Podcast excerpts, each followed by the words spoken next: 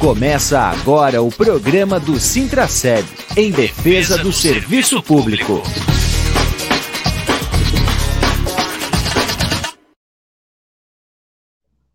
Olá, bom dia, amigos e amigas ouvintes da Rádio Comunitária Fortaleza. Olá, servidoras e servidores públicos municipais ativos e aposentados. Estamos começando mais um programa do Sintraceb em defesa do serviço público aqui pela Rádio Comunitária Fortaleza Adenilson Teles. Hoje, quinta-feira, 26 de novembro de 2020, o nosso programa de número 57 aqui pela rádio, também com transmissão ao vivo pelas plataformas das redes sociais do sindicato, no Facebook e no YouTube. Nós vamos juntos até pouco mais das 11h30 eu sou Júlio Castelém e né, queremos agradecer a todos aí que acompanham o programa do Sintraceb todas as quintas-feiras aqui pela Rádio Comunitária. Comigo hoje o nosso coordenador geral, Sérgio Bernardo. Bom dia, Sérgio.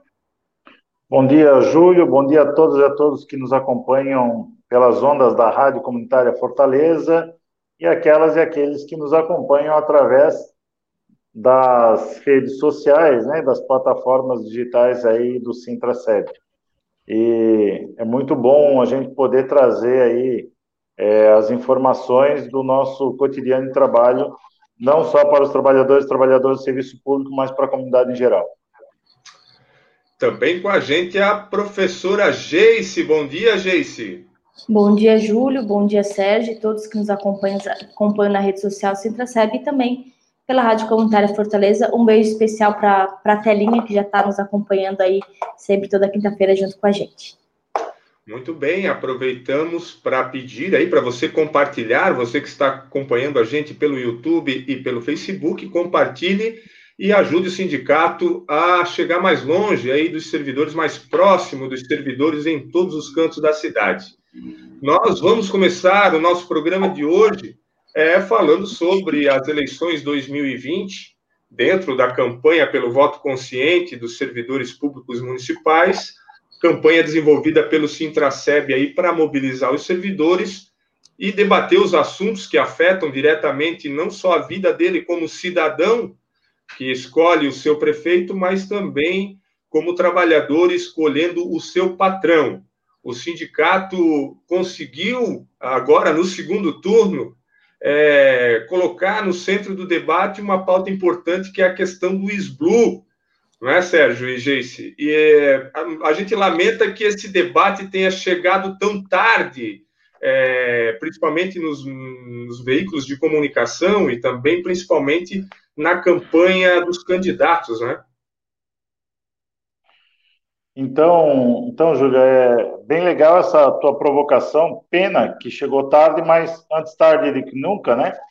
Mas lembrando que eles absolveram tarde. O sindicato vem fazendo já há bastante tempo é, muita divulgação, muita provocação, não só aos trabalhadores e trabalhadoras, mas os agentes públicos, né? Os, os aqueles que tomam decisões, as quais acabam precarizando o nosso Instituto Próprio de Previdência. Fizemos muito movimento, fizemos outdoor. Inclusive, só para lembrar a categoria, o prefeito, antes do, da última live dele com relação à pandemia, nas vésperas da, de iniciar, iniciar a campanha eleitoral, o prefeito parou a live dele para falar sobre os outdoor que o sindicato tinha colocado na cidade, denunciando o calote e eu repito cada vez que eu falo aqui no programa de rádio, calote para o sindicato é quando você não paga uma dívida empurra ela lá para frente, ou que você hum, né, deixou de pagar. Então, é uma dívida que deixou de pagar nesse mandato, empurrou lá para o ano que vem, não diz como vai pagar. Nós estamos falando aí na ordem de 165, 164 milhões, né? E viemos pautando na entrevista com a NSC TV, bem antes das eleições, né? Iniciando o processo eleitoral, quando a NSC TV veio nos questionar qual era o principal motivo para o sindicato é, que o novo prefeito ou nova prefeita teria de desafio. Nós pautamos isso como o número um. Depois, a INSC questionou novamente, mais perto das eleições. Lá o sindicato apontou isso também como questão número um, porque nós estamos falando de 164 milhões e estamos falando de um déficit atuarial de 2 bilhões e 800 milhões, que não é pouco dinheiro, que tem que se discutir de onde vai tirar esse dinheiro, porque alguém usou esse dinheiro que estava orçado, que estava programado, né, que era alíquota patronal, e daí eu quero abrir um parênteses aqui, é tão importante que pautou que na, na entrevista que o prefeito deu, recém agora essa semana, ele usou um jogo de palavras dizendo que ele, ele não, tem, não tem parcela em atraso. E vou dizer aqui para vocês, ele, ele falou isso mesmo, ele não tem parcela em atraso, do que ele renegociou. Né? Mas a, as parcelas patronais, as cotas patronais, ele não vinha pagando, antes da pandemia já. Então, antes da pandemia, ele não vinha pagando, veio a pandemia, veio a lei complementar 173, ele faz um jogo de palavras e diz, ah, veio a lei complementar 173, e lá a 173 autoriza a fazer né, um parcelamento ou a suspensão do pagamento, né? Então, ele não está pagando a cota patronal. Então, é isso que a gente quer trazer aqui para os servidores esclarecer, ou trazer aqui a informação de forma mais concisa, mais exata, mais precisa. Porque o jogo de palavra que o prefeito utilizou na rádio essa semana, que deu um alvoroço, e bem bacana o alvoroço que deu no, no grupo dos representantes do WhatsApp, questionando sobre o assunto e tal, deu oportunidade, inclusive, para a gente trazer esse esclarecimento hoje no programa de rádio e também lá no grupo dos representantes. Né? A importância do movimento sindical. Conseguimos colocar na pauta do debate tanto é que a semana toda está sendo pautada nas entrevistas com os candidatos. Né? E os candidatos têm se manifestado com relação a um calote de 164 milhões, de um déficit atuarial de 2 bilhões e 800. Vamos lá, Sérgio, só para. Não, é isso, só para ajudar aqui, te ajudar no raciocínio, e também a Geice, que está ali se coçando para falar também, eu vou botar no quadro aqui, ó, é, só para o pessoal entender aí do que, que tu está falando, né? é, nós temos duas situações. A primeira é o, as dívidas parceladas que a prefeitura fez de 2015 a 2020. É, todo ano ela deixou de pagar dois, três ou até quatro meses é, das obrigações patronais e pediu é, refinanciamento, jogou a dívida para frente. Esses valores somam bruto 84,7 milhões. Isso é o que está parcelado, ele vem pagando, ele diz que vem pagando as parcelas, né? Então, mas a dívida total que foi parcelada é 84,7 milhões. E desse ano, então, nós temos aí a, a, a pandemia, né? A, a lei federal, o decreto federal, e aí ele faz um calote, ele dá mais um calote de mais 83,4 milhões que é a, a, a, alíquota patronal especial de março até dezembro, mais o 13 terceiro. Então, tudo isso somado são mais de 168 milhões de reais, dinheiro previsto em orçamento que foi usado em outro lugar. Essa é que é a realidade. E só lembrar, né, Júlio, quando essa, essas palavras dúbias que ele vem trazendo, que ele não, não deve para o SBLU, o Sérgio bem trouxe para nós, mas lembrar que é o mesmo, o mesmo chefe do executivo que apresenta uma proposta de alteração da alíquota para os trabalhadores, confiscando 3% do nosso salário, em contrapartida solicita ao Conselho do SBLU que diminua, da, diminua a parcela da prefeitura, porque está tudo certo. Em resumo, os caras os cara descobriram de um tempo para cá uh, que eles podem, o SBLU pode ser o tipo de um banco, né? Eu provisiono o dinheiro para pagar a alíquota, mas aí eu vou lá, peço para parcelar, para parcelar, para parcelar, e vou utilizando esse dinheiro para outras coisas. E aí é uma, coisa, uma situação muito preocupante. Aí eu quero fazer uma reflexão com os aposentados.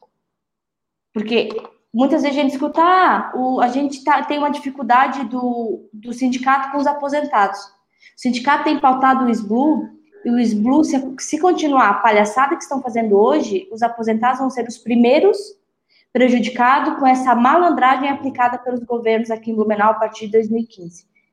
Vão ser os primeiros. Eu, provavelmente, se continuar essa palhaçada, fico sem aposentadoria pelo SBLU, apesar de todo mês estar contribuindo. Então, é uma situação bem complicada que a gente tem que ficar atento, porque ele não se diz respeito exclusivamente a os servidores da ativa ou, ou inativos. Ele vai pegar de cheio tanto o ativo quanto os trabalhadores inativos. E a gente vai ter que ficar atento e continuar fazendo é, esse enfrentamento e botando e pautando essa discussão. Porque ontem eu até comentava, é, o, a, é uma pauta do Sintraceb que ela não é nova. Sintraceb tem pontuado é, em vários momentos a situação do SBU. Nós fizemos intervenções no Conselho, nós fizemos intervenções na Câmara de Vereadores, nós fizemos uma grande assembleia junto com a FUB para discutir a saúde financeira do SBU. Então, não é pauta nova, para os, para os candidatos, pode até ser pauta nova, assunto novo que eles não conheciam. Mas para o representante da categoria, nós temos uma preocupação muito grande, nós viemos pautando, e é uma pauta-chave e uma das principais pautas que a gente tem trabalhado dentro do sindicato em defesa da aposentadoria, tanto os trabalhadores que já estão inativos quanto os ativos. Muito bem. Então tá aí, tá feito o esclarecimento, principalmente. Ao Sérgio? Fala. Então, é, dentro desse universo, eu queria aproveitar aqui para dizer aos trabalhadores e trabalhadoras, quando um, um agente político vai para a imprensa, diz que vai deixar dinheiro em caixa no final do ano, quando ele aplica um calote de mais de 160 milhões de reais no nosso instituto, saiba que esse dinheiro em caixa que ele vai deixar é um dinheiro que é do instituto, que é da nossa aposentadoria, né? Quando ele diz que vai deixar dinheiro em caixa, é o dinheiro que ele subtraiu dos 35%, esse governo subtraiu 35% da, das, das gratificações especiais da saúde. É o dinheiro que subtraiu do FGTS. Só aproveitar aí que a gente falou do SBLU, mas fez parte da mesma entrevista que o prefeito é, vinha falando essa semana na rádio mas é uma reflexão importante para os trabalhadores e trabalhadoras, né? É, eu vou aqui fazer uma provocação. Eu não sei por que, que a Adriana Pereira, abraço Adriana, obrigado aí por acompanhar o programa. Não sei por que, que ela está triste com a gente, né? É, o sindicato tem feito aí o alerta, tem brigado direto, é, feito a denúncia, inclusive, desde o ano passado, quer dizer, desde 2015, né, todos os anos, em todas as votações na Câmara de Vereadores, tem alertado para isso. Infelizmente, a posição majoritária né, tem sido vencedora, é a de que é, pode ser feito parcelamento, né, mas de forma alguma o sindicato é, ficou alheio a esse debate, pelo contrário, esteve sempre presente, alertando e chamando atenção. E felizmente agora conseguimos colocar aí no centro do debate da cidade uma questão central para o município, né? Porque isso envolve recursos de um valor que não é pequeno, né? E que pode sim comprometer a saúde financeira do município nos próximos anos e comprometer principalmente a aposentadoria e os beneficiários, né? Do ISBLU aí, é, tanto os que ainda estão trabalhando e vão precisar, como os que já estão. É isso sobre os Blues, Sérgio Geice? Mais alguma coisa? É, é, é importante. Aí. Fala, Sérgio. é, é, importante, Júlio, dentro dessa tua fala, é, dizer aos trabalhadores e trabalhadoras, quem lembra de um grande movimento que fizemos na cidade, inclusive junto com o pessoal do Cinti, um dia de paralisação com passeata onde nós fizemos o início lá no Pedro II, e usando o ginásio do Pedro II, explicando em detalhes com a nossa assessoria jurídica como é que estava a situação do SBU. Então não é de hoje, não é, não é falta de luta, é movimento, e quantas greves gerais nós participamos, botando isso na pauta da importância de a gente lutar aí para a saúde financeira do nosso instituto e da nossa previdência, viu, Júlio? É isso aí. E antes de mudar de assunto, Sérgio, me permite aqui fazer mais um esclarecimento, né? Talvez um momento agora desse segundo turno das eleições aí deixa os ânimos um pouco mais acirrados para alguns grupos políticos, mas o papel do sindicato aqui não é partidário, entende? Embora é, muitas pessoas é, participam né, de partidos políticos, né, é, e inclusive alguns até sa saem candidatos, mas o sindicato, enquanto entidade, ele faz a defesa dos trabalhadores e sempre deve continuar fazendo, independente o prefeito, se for do PT, do PSDB, do DEM ou do que for. Né? E isso o sindicato tem feito.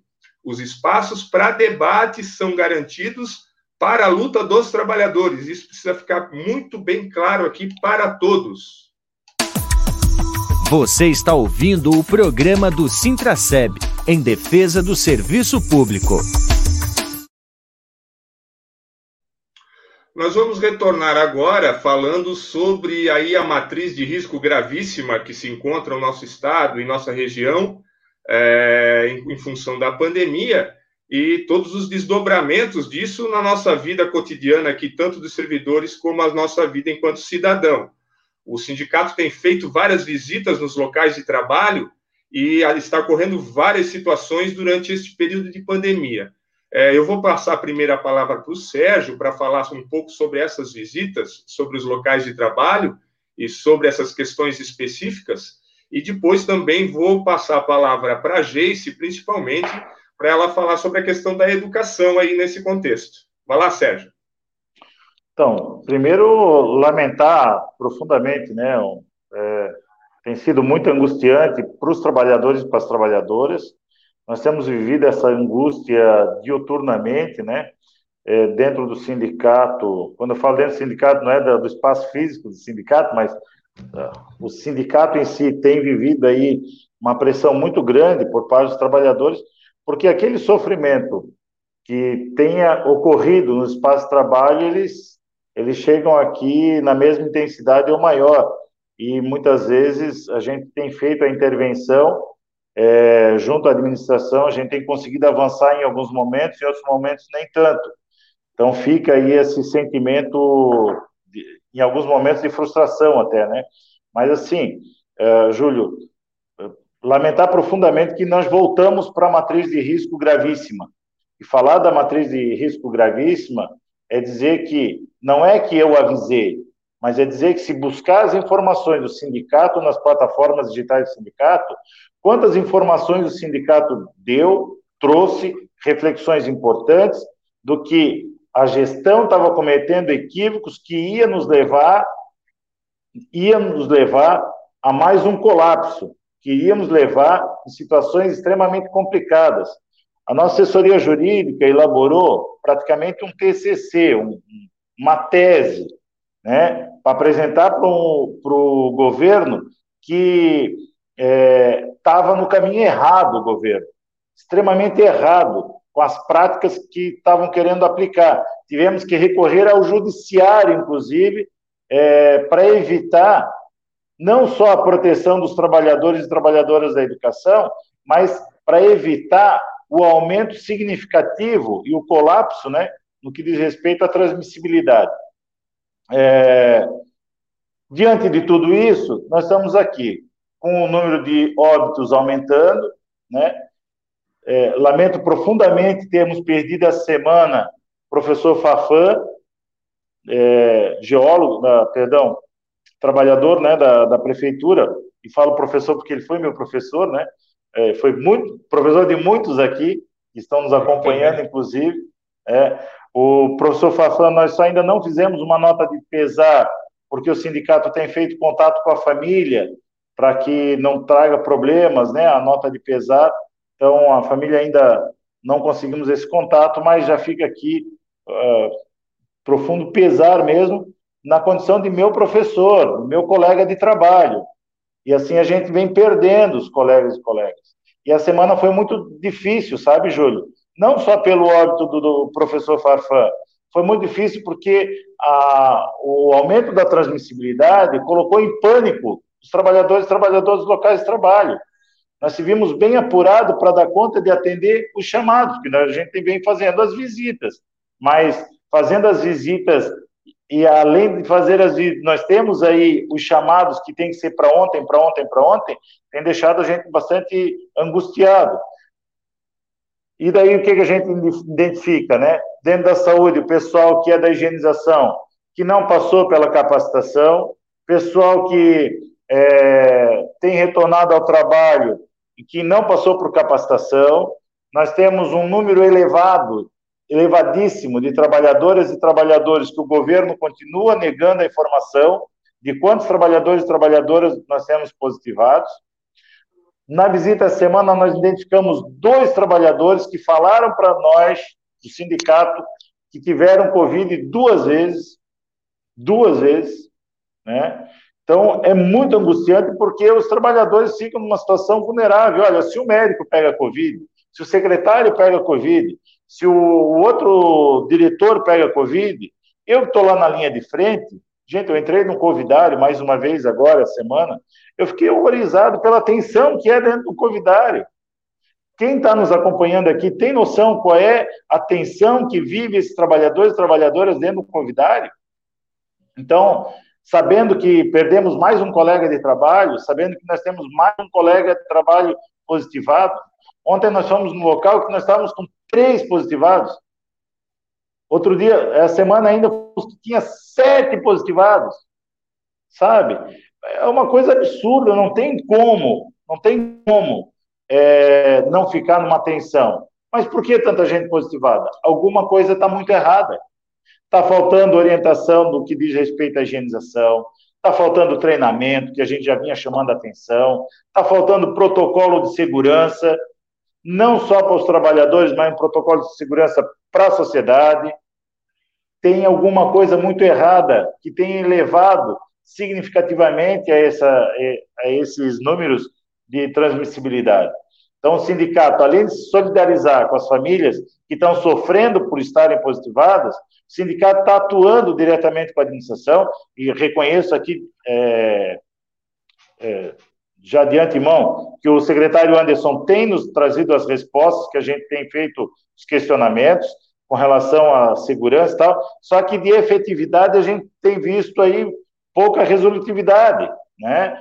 A gente tem buscado dialogar, cobrar da mesa de negociação, cobrar do, do, do secretário a questão dos equipamentos de segurança para o pessoal da, da limpeza, que não tem chego, como, como a Orcali tem dito que tem chego, né? o treinamento que deve ter.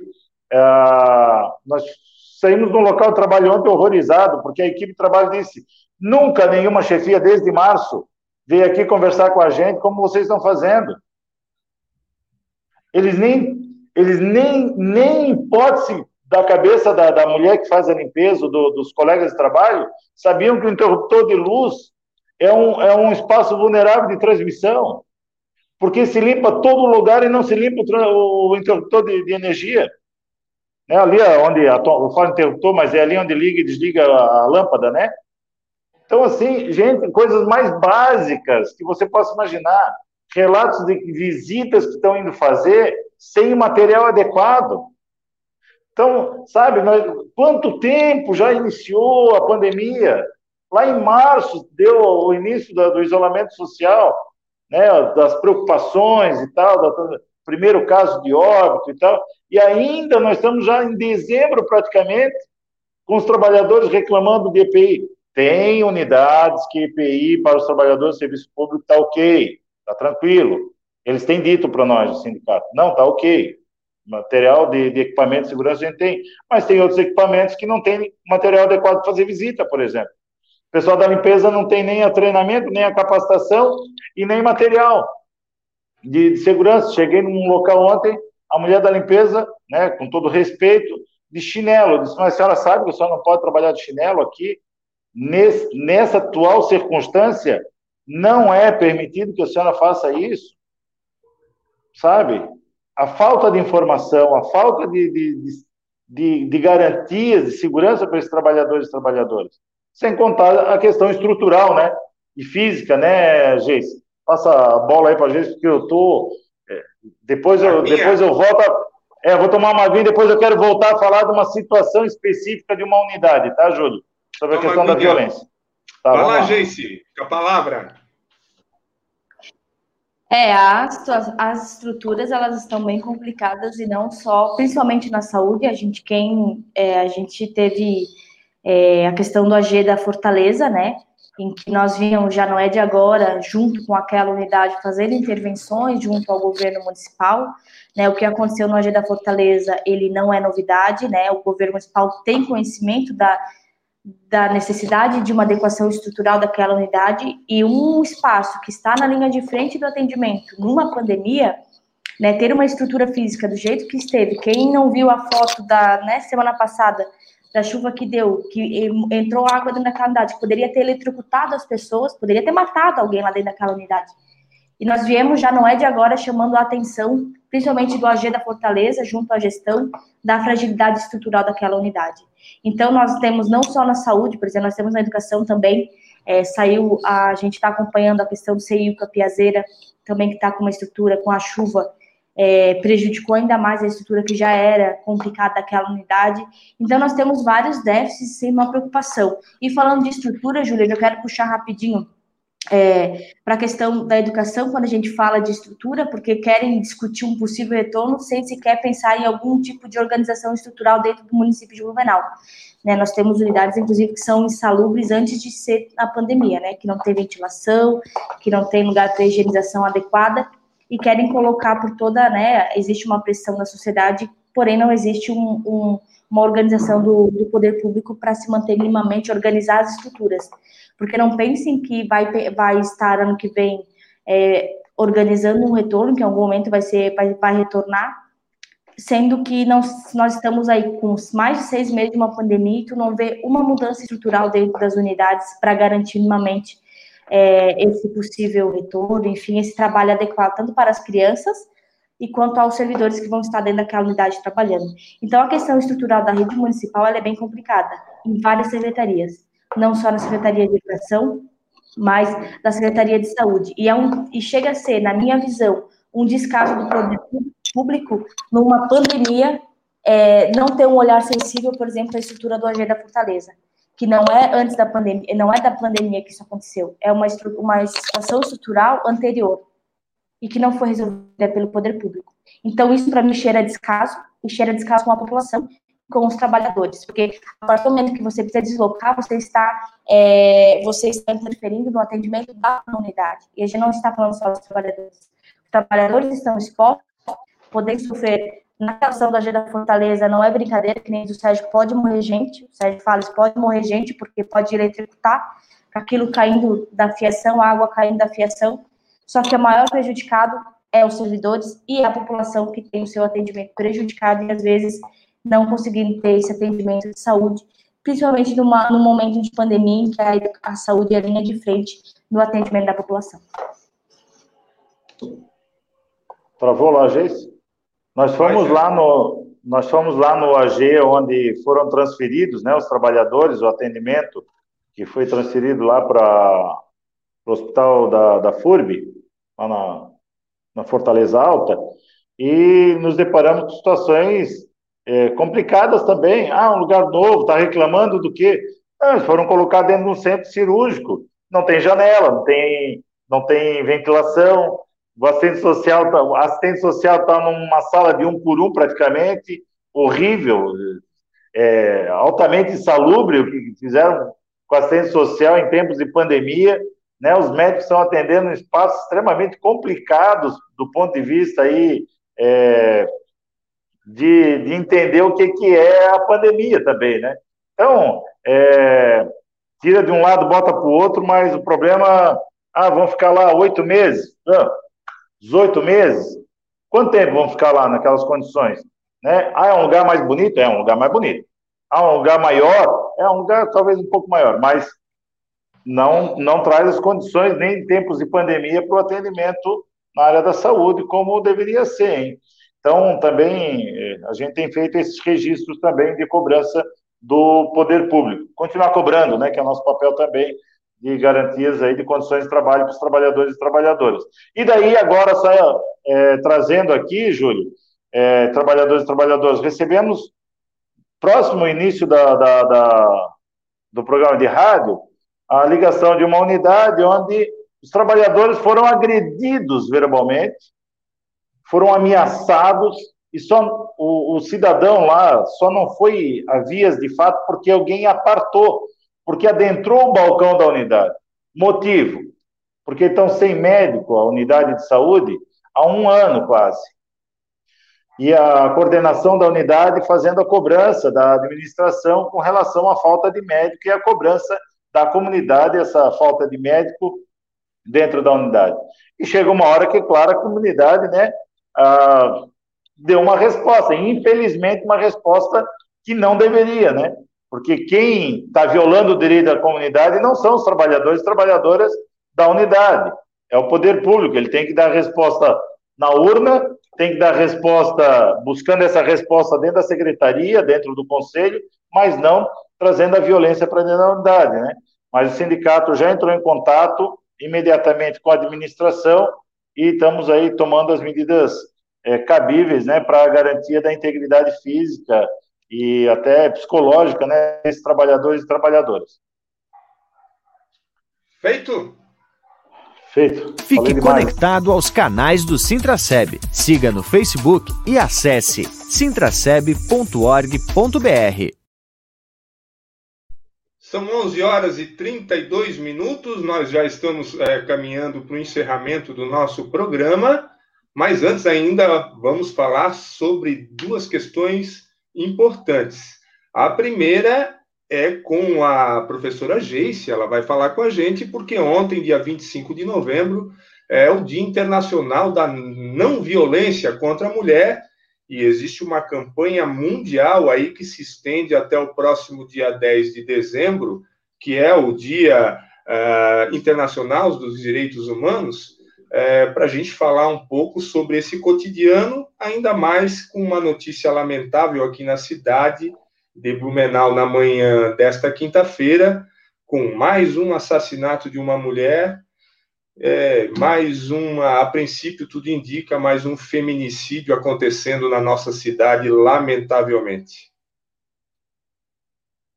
É, Júlio, é, a gente foi pego com muita tristeza, assim, nós como mulheres, cada vez que uma vida se perde por conta de, de truculências, de violência relacionadas com os ex-companheiros e afim, é, é uma de nós, né? e que a gente vê é, a nível mundial no dia de ontem.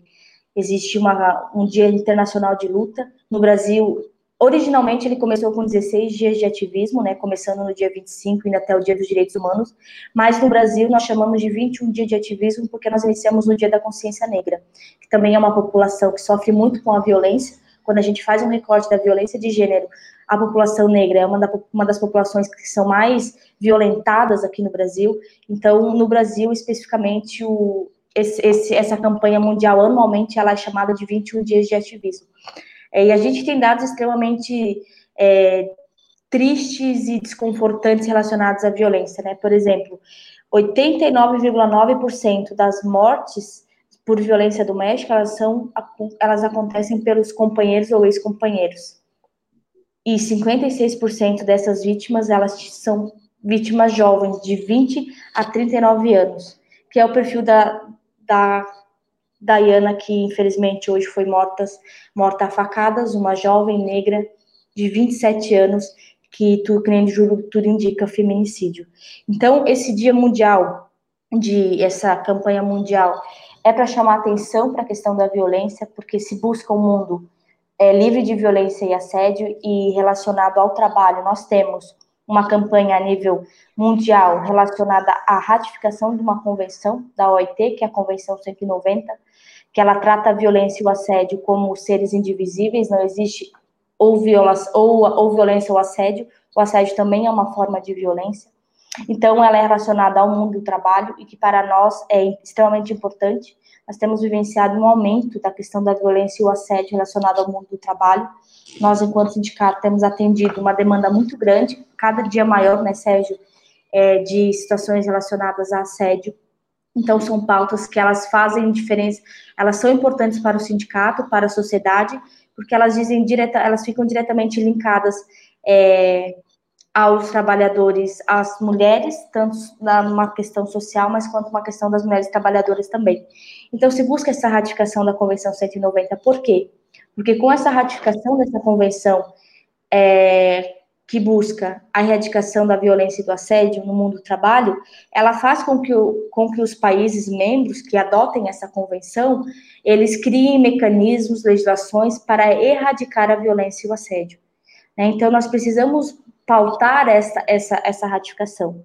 E buscar aí, nesse, se evidencia muito nesses dias, mas é uma luta que ela, para as mulheres, ela acontece diuturnamente, né, a questão da luta por igualdade, por garantia de, de uma vida livre, né, o direito de viver em paz, vamos dizer assim, tem uma música do Vitor Chara que ele fala, né, o direito de viver em paz. E nós precisamos discutir a questão da violência contra a mulher, nós precisamos discutir a questão das mulheres trabalhadoras e a vulnerabilidade relacionadas às relações de trabalho, muitas vezes com homens sendo chefes e que, acabam fazendo é, violências tanto sexuais, é, violências de assédio, e nós precisamos discutir e estar junto nessas campanhas, porque elas vão impactar diretamente as mulheres trabalhadoras, mas as, as mulheres no contexto geral de uma sociedade. Então, a pauta é, da, da questão das mulheres, a defesa, né, das pautas das mulheres, ela é uma pauta do movimento sindical, a CUT, a, Fe, a COFETAM, a ISP, o Sintraceb, nós temos pautado e continuaremos trabalhando junto com a sociedade civil em busca de um mundo mais justo e mais igualitário. Muito bem, Geice. Nós ainda temos dois assuntos aqui rápidos, são 11 horas e 37. Nós também temos hoje a chamada do concurso, né, Geice? Isso. Hoje à tarde? Isso, já, a gente tem chamada do concurso hoje à tarde, que é uma intensificação, nós temos cobrado, enquanto entidade sindical, a chamada desses concursados, né? É, o concurso ele está expirando, ele ganhou uma sobrevida, vamos dizer, com a 173, porque ele, ele finalizava o seu prazo agora em julho e o governo municipal não havia chamado todos para todas as vagas que tínhamos. Então, hoje teremos mais uma chamada, nós estaremos lá acompanhando, né, acompanhando todo, todo esse processo. Qualquer dúvida que tenha, vocês podem nos procurar lá, estaremos, provavelmente, Joana e eu, mas ter, estaremos acompanhando qualquer situação, qualquer dúvida de alguma vaga que era para ter, não era para ter, nós estaremos lá para fazer esse atendimento direto, para tentar resolver a, o problema. É, eu queria só aproveitar, Júlio, que a gente está falando de educação e responder uma pergunta que o Ciomar fez referente ao calendário escolar. O calendário escolar de 2021, Ciomar, ele ainda não foi discutido. Por quê? Porque a Prefeitura Municipal de Blumenau, no início da pandemia, com atividade remota, ela garantiu o calendário escolar de 2020. 2020. Então, o calendário escolar da educação para o ano 2020 ele encerra no final de, de dezembro, dia 18 de dezembro. Então, ainda nós não temos por parte da secretaria uma definição de como vai ser essa questão do calendário escolar para o ano de 2021. Quando tivermos essas informações, nós prontamente estaremos, traremos para os trabalhadores nos grupos de WhatsApp e também aqui nos programas do, da rádio, enfim, informando sempre quando nós tivermos essas informações. Muito bem, Geice. E agora, para encerrar, eu vou perguntar para o Sérgio aqui, para deixar bem claro para todos os servidores que precisam do atendimento no sindicato, como é que está acontecendo, Sérgio, com esse aumento aí de número de casos? Uh, o sindicato vai continuar privilegiando o atendimento agendado, é isso, né? É, a gente pede a colaboração, o entendimento por parte dos servidores e servidoras, que nós temos aí um tic-tac, né, no, batendo aqui no, no sindicato. O que, que é o tic-tac? Um tempo acabando para a ação do INPC 2016. Então, nós temos aí já que entramos na justiça com 2.734 ações, mas tem muita gente que não entrou com ação ainda. Então, nós temos o prazo até abril, se eu não me engano, né, Júlio? E Geice, para entrarmos com essa ação. Não dá para atender todo mundo ao mesmo tempo, de forma aglomerada. Então, a gente está organizando isso de forma através de agendamento, né? Então, a gente pede a colaboração, ligue para o sindicato, nesse, manda o WhatsApp ali, o Júlio botou o número do telefone ali 991593289. 991593289. Manda um WhatsApp para esse número de telefone, agende um horário, a Nadine vai atender prontamente. Por que, que a gente pede para falar com a Nadine? Porque a pessoa que está tá, tá organizando a agenda. Não dá para todos os dirigentes sindicais organizar a agenda. Porque às vezes a pessoa liga para o Sérgio, ah, mas eu quero ser atendido. Aí o Sérgio pede, não, dá uma conversada com a Nadine, né? Estou em visita, quem está organizando a agenda é a Nadine. Então é isso, manda o WhatsApp ou liga aqui na sede do sindicato, será bem atendido, mas a gente pede né, a, a compreensão de todos e todos, diante da situação que está colocada, nós queremos atender os protocolos que tanto nós cobramos do governo, né? sem aglomeração, com os protocolos de segurança. Sérgio, se Júlio, se me permite, para finalizar o INPC, O senhor Mar faz uma pergunta que acho que é extremamente importante. Como é que está o andamento do processo se o judiciário está trabalhando? Sim, os processos eles estão andando. São processos individuais, vale ressaltar. É, então, o servidor que já ingressou com a ação, faça contato com um dos dirigentes sindicais, tem alguma dúvida, quer saber como é que está o processo, nós prontamente vamos atender e orientar a todos os servidores. Senhor Márcio, se tu quiser saber, me dá um oizinho ali no WhatsApp, eu já vejo e te encaminho, tá bom? Muito bem, muito bem, Sérgio Geice. Nós vamos terminando o programa de hoje por aqui. Claro, agradecendo todos os servidores e servidoras que nos acompanharam nesses 40 minutos de programa. Mandar um abraço para todo mundo, o pessoal que está perto, o pessoal que está longe, como a Maristela.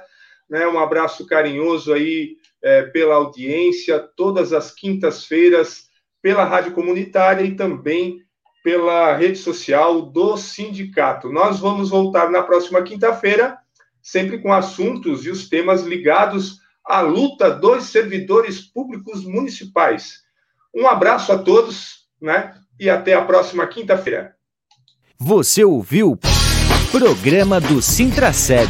Realização Sindicato Único dos Trabalhadores no Serviço Público Municipal de Blumenau.